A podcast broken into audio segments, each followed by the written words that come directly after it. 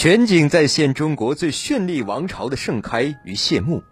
白话正说大宋帝国三百年兴衰历程。大家好，我是志恒，欢迎大家和我一起共同走进宋朝那些事儿。好，亲爱的朋友们，咱们接下来呢往下来讲。在上一期咱们讲到，潘美呢自己一个人先赶赴开封。进入开封的时候呢，后周君臣还没有下早朝。潘美是昂然上殿，向这些高高在上的人宣布赵匡胤已经兵变称帝。此时呢，正在回城的途中，所有的人都惊呆了，这是奇变突生啊，是猝不及防啊！啊，当时是特别的安静。历史记载，最大的一个举动就是首席宰相范质呢，突然伸手抓住了身边另一位宰相王府的一只手而已。啊，他愤然大叫。仓卒遣将，吾辈之罪也。这句话一点回应都没有得到。王府呢是咬紧牙关，一声不出。事后才知道他是在忍疼。哎，范质呀，养尊处优，指指甲呀留的比妙龄少女还长。偏偏王府呢也是这样的货色，他的手那是相当的酥嫩。这就是骤然临变、生死关头时的后周群臣众生相。可是别忘了。后周至少还有一位真正对柴荣忠心的人，那就是韩通。韩通一直目不转睛地看着三位大宰相，看着他们有什么举措。等他看清楚之后呢，他绝望了。但是他绝不允许自己像他们一样，他一定要做点什么。韩通就扔下了文武百官以及年幼无知的小皇帝，他急匆地奔下了金殿，去集合还能听他调度的军队。不管实力对比怎样的悬殊。啊，他都要为后周、为柴荣尽到他曾经答应过的努力。韩通跃马出宫，啊，先回到自己的侍卫司，他要召集兵将。但是韩通绝望地发现，这时他还能号召的军队已经所剩无几了，绝不够他分兵据守偌大的开封城。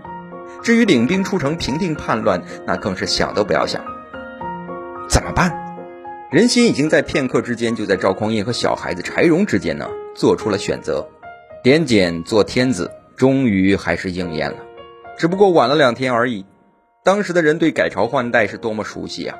谁都知道该怎么办，尤其是素以拥戴建功的军队，让他怎么还能有办法力挽狂澜呢？但是现实要求他必须得在极短的时间内想出应变对敌的办法。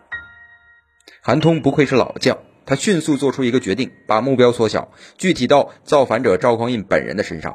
去捉拿他的家人，来以此呢作为阻止兵变的筹码。这已经是当时所能想到的唯一可行，并且也是唯此一招的办法了。他分兵两路啊，其中一路呢由他本人率领，杀向赵匡胤在左掖门附近的殿前司官署，希望能在那儿呢抓住赵家老小；另一路呢就奔向开封城内的定力寺。那因为有人报告呢，赵匡胤的家人在这一天去了那里上香。左掖门殿前司，历史记载，那天迎接韩通的是一阵空前密集的乱箭。就在这时，开封城北陈桥门外，北陈桥门外，率领大军兵临城下的赵匡胤也同样在郁闷着。眼前就是开封城的大门了，可是他就是进不去。城上守城的官兵呢，无论如何都不给他们开门。不管他是以新任皇帝的名义，还是以前后周殿前都点检的身份，都一样的不好使。不开就是不开，就像那个小白兔唱的那个歌一样，不开不开就不开，妈妈没回来。而且这些守门的大兵还明目张胆的报出了自己的姓氏，一个姓陆，一个姓乔，行不更名，坐不改姓，爱咋咋地。嘿，出行不利啊！赵匡胤是强压着心头的怒火，更强压着一直隐藏着的极度不安。他扭头去看身边的总导演赵普。这个时候，他的疑问呢，完全可以用眼神就可以表现清楚。嗯，这是咋回事？难道石守信和王审琦没有接到通知，还是城里边天翻地覆了？他们都被韩通给干掉了？那现在要怎么办？强攻，还是继续封官许诺？哪怕给个王爷，也得先进城再说呢？赵普不动声色，数万大军就堵在他的身后，僵持在城下。他的主人更加的焦躁不安，可他就是不急。历史证明。他是真的一点都不着急，因为他给出的解决方案更像是一道搞笑的脑筋急转弯。正对着陈桥驿方向的陈桥门不通，那我们为什么一定要从这个门进去呢？开封难道只有这一座城门吗？我们换一个就是了吗？嘿，历史记载，当天赵匡胤的造反大军在开封城外小转了一圈，啊，来到了旁边的封丘门才进去的开封城。进城之后呢，大队人马是立刻分散，按照主次之分以及呢危险系数的不同，各自奔向自己的分片包干的责任地点。那这个时候呢，历史把一个本来平凡的任务交给了一个名不见经传的人身上，他叫王彦生，啊，是当时禁军殿前司系统里边的一个战将。接到的具体任务呢，就是先回赵匡胤的老巢殿前司官署，给新任皇帝呢清清路障。很简单的任务吧，但是要看谁来办。这一天里的王彦生，不知是亢奋过度，还是有什么别的内幕隐情，他把这样一个再平常不过的小任务办的是震惊当时，而流传千古，让人实在是没办法不佩服。殿前司的人呢，回到殿前司官署，那是熟门熟路啊。王延生呢，带着大兵一路狂奔，很快就到了。他正撞上了败退下来的韩通，不走运的韩通呢？他不知道当天驻守在殿前司官署里边的人呢，居然是殿前都指挥使石守信本人。哎，这下不好了，他正中铁板呢。但是好在石守信呢，充分领会了赵匡胤以和为贵的工作原则，不和他短兵相接，始终呢只是以弓箭打招呼。但是就是这样呢，也足以让韩通绝望，时间都消耗在挡箭躲箭、步步为营上了。赵匡胤的家人呢是连个影子都没有见到，可赵匡胤的军队呢已经杀到了身边。历史记载，当天王彦生看到韩通之后呢，突然间无法克制，他带人就冲了过去，杀了韩通的部下，杀的韩通呢是上马逃跑，然后一路追杀，直接杀进韩家的大门，把韩通本人、他的妻子、长子、次子、三子全部杀害。乱兵之中，仅有韩通的幼子韩守琼以及四个女儿活了下来。如此的赶尽杀绝，毫不留情。我不知道王彦生过去和韩通有什么私人恩怨，还是他接受了什么特殊的命令。比如呢，满城的权贵一律保全，但韩通除外。至于理由是多么的简单，只有韩通才有能力在这时或者在将来造反。面对残暴的天门杀戮，赵匡胤在前边呢就已经许诺过了啊，不杀后桌的大臣，不经犯官阙府库。可韩通呢就被杀死在自己的家里。而且呢，更加令人寒心的是，由于宋人编撰的史书中记载的却是兵变当日，韩通从皇宫中啊经虐而归啊，直接回家，在半道上遇见王彦生，从而呢被杀了。也就是说，从来都没有韩通为后周的尽忠行为。开封城里边呢，更是没有任何的敌对抵抗，一切都是和平进行的，都是绝对符合仁义道德的。赵匡胤的行为呢，是所有人一致拥护赞赏的。可是公道自在人心呐。想想潘美先期进城，韩通随后下殿。如果直接回家，怎么会在半路上遇到王彦生呢？难道是韩通在半路上看见了一个漂亮的美女，多聊了一会儿？还是王彦超会绝顶轻功？他紧跟着潘美呢，就飞进了开封城，并且知道韩通正在哪条大街上，从而发生了这样一个令人极为遗憾的误会。一千多年以后，一个叫海明威的美国老头曾经说过：“你尽可以杀死一个人，但是你就是没法击败他。”可是，在当天的开封，赵匡胤和他的谋臣及勇士们，我们尽可以杀死每一个人，也会让他死的默默无闻、平淡无味。那天的开封城呢，终于逐渐的平静下来。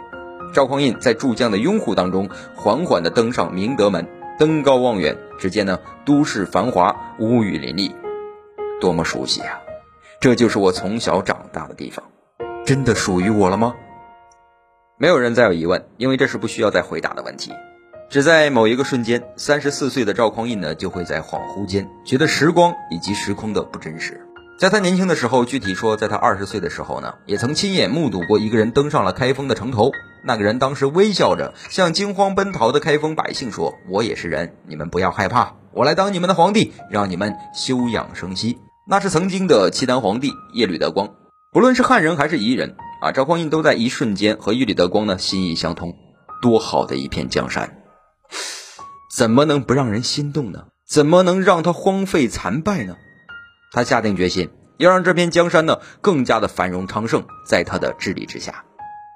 这时赵匡胤看到了自己的士兵分布在开封城里边的各处，而市面上安定如旧，史称呢事不易似啊。之后他没有在城楼上再做停留，他有更加重要的事情要做，因为在总导演赵普先生的笔记本里边早就规定好了一切的行程安排。下一步先回殿前司官署。这出乎绝大人的意料之外啊！皇宫就已经近在咫尺啊，那个高高在上可以统治万民宝座呢，已经触手可及了。为什么不直接去得到它啊？就比如说，你有一个特别好吃的东西就摆在你的面前，但是你没有动它，而是呢去冰箱里边拿了一杯水，坐那儿慢慢饮用啊，就是这个概念。这时大局初定，不怕夜长梦多吗？赵普对于所有热切期盼的眼神呢，通通视而不见。在他冷漠的表情下，他的心更加的沉静。在他看来，这些人迫不及待的样子真是低劣啊！人间有很多需要积极进取的东西，却需要用另一种看似休憩的状态才能完美的获得。尤其在当时的中国，就这样，当天赵匡胤就像还在后州上班那样啊，直接回到了自己的工作生活的老地方——殿前司官署。不仅如此呢，他还当众脱下了进城时还穿着的黄袍。时间还来得及，他坐下来歇了歇，因为一会儿呢，他更需要体力，更需要情绪。史称有清之后，三位大宰相范质、王普、魏仁普以及一些重臣呢，都被迫主动来见赵匡胤。这就是赵普的计划，要赵匡胤等朝臣来觐见，而且呢，这给以后的继使者呢留下绝大的发挥空间。因为可怜的赵匡胤在同一时间里又要被第二次强暴了。好了，我的宰相，我的大人们，你们终于来了，你们可算是来了。受尽了委屈的赵匡胤呢，突然痛哭流涕，泣不成声啊。说出了他满腹的不得已以及惭愧，吾受世尊厚恩，为六军所迫，一旦至此，惨负天地，降若之何？请留意，降若之何？我现在该怎么办？赵匡胤已经六神无主，什么都不知道了。可是没等范质等大佬说话，啊，那些要命的强暴者呢，就突然间爆发。散指挥都虞侯太原罗彦环呢，是挺身而出。暗箭厉声喊出了这几天以来听得叫人烦腻的行动口号：“我辈无主，今日须得天子！”刀将出鞘，剑甲林立，周围都是杀气腾腾的叛兵。这个时候，所有的人都原形毕露了，包括对富贵权力红了眼的大兵们，也包括常年一脸倒血、满腔正气的高官宰相们。第一个屈服的是王府，他率先走下台阶，向赵匡胤跪拜，示意臣子大礼。然后谁也没有料到，第二个就是以骄傲执虐著称的范质。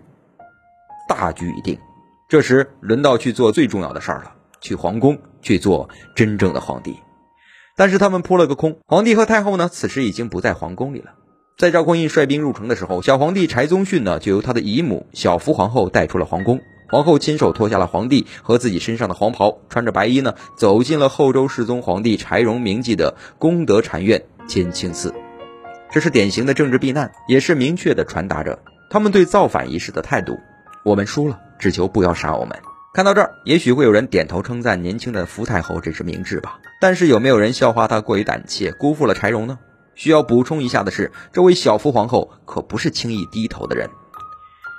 小福皇后在历史当中查不到她的名字，在她嫁给柴荣前呢，曾经先嫁于后汉的重臣李守贞，啊，也就是那位喜欢拆墙的人的儿子李重训。李守贞被郭威攻灭后，李家全族走死逃亡，无一幸免。而小福皇后自己独自当门而坐，对乱军呵斥：“我福魏王，也就是福彦卿女也；我福魏王女也。魏王与枢密太尉，也就是郭威兄弟之不弱，汝等甚勿无礼。”史称呢，乱兵势悚然，隐退，无人敢犯。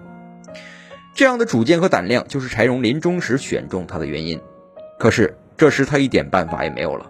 后周国中，他唯一能指望的就是他的父亲符彦卿。可别说远水解不了近渴，就算是符彦卿在，也只能保持中立。原因很简单，符家有三个女儿，两个嫁给了柴荣，还有一个那是赵匡胤的媳妇儿。于是再也没有什么能阻止当天的赵匡胤的了。他来到后周皇宫里的崇元殿，这里非常荣幸的成为了他取代后周、建立新朝的登基典礼举行地。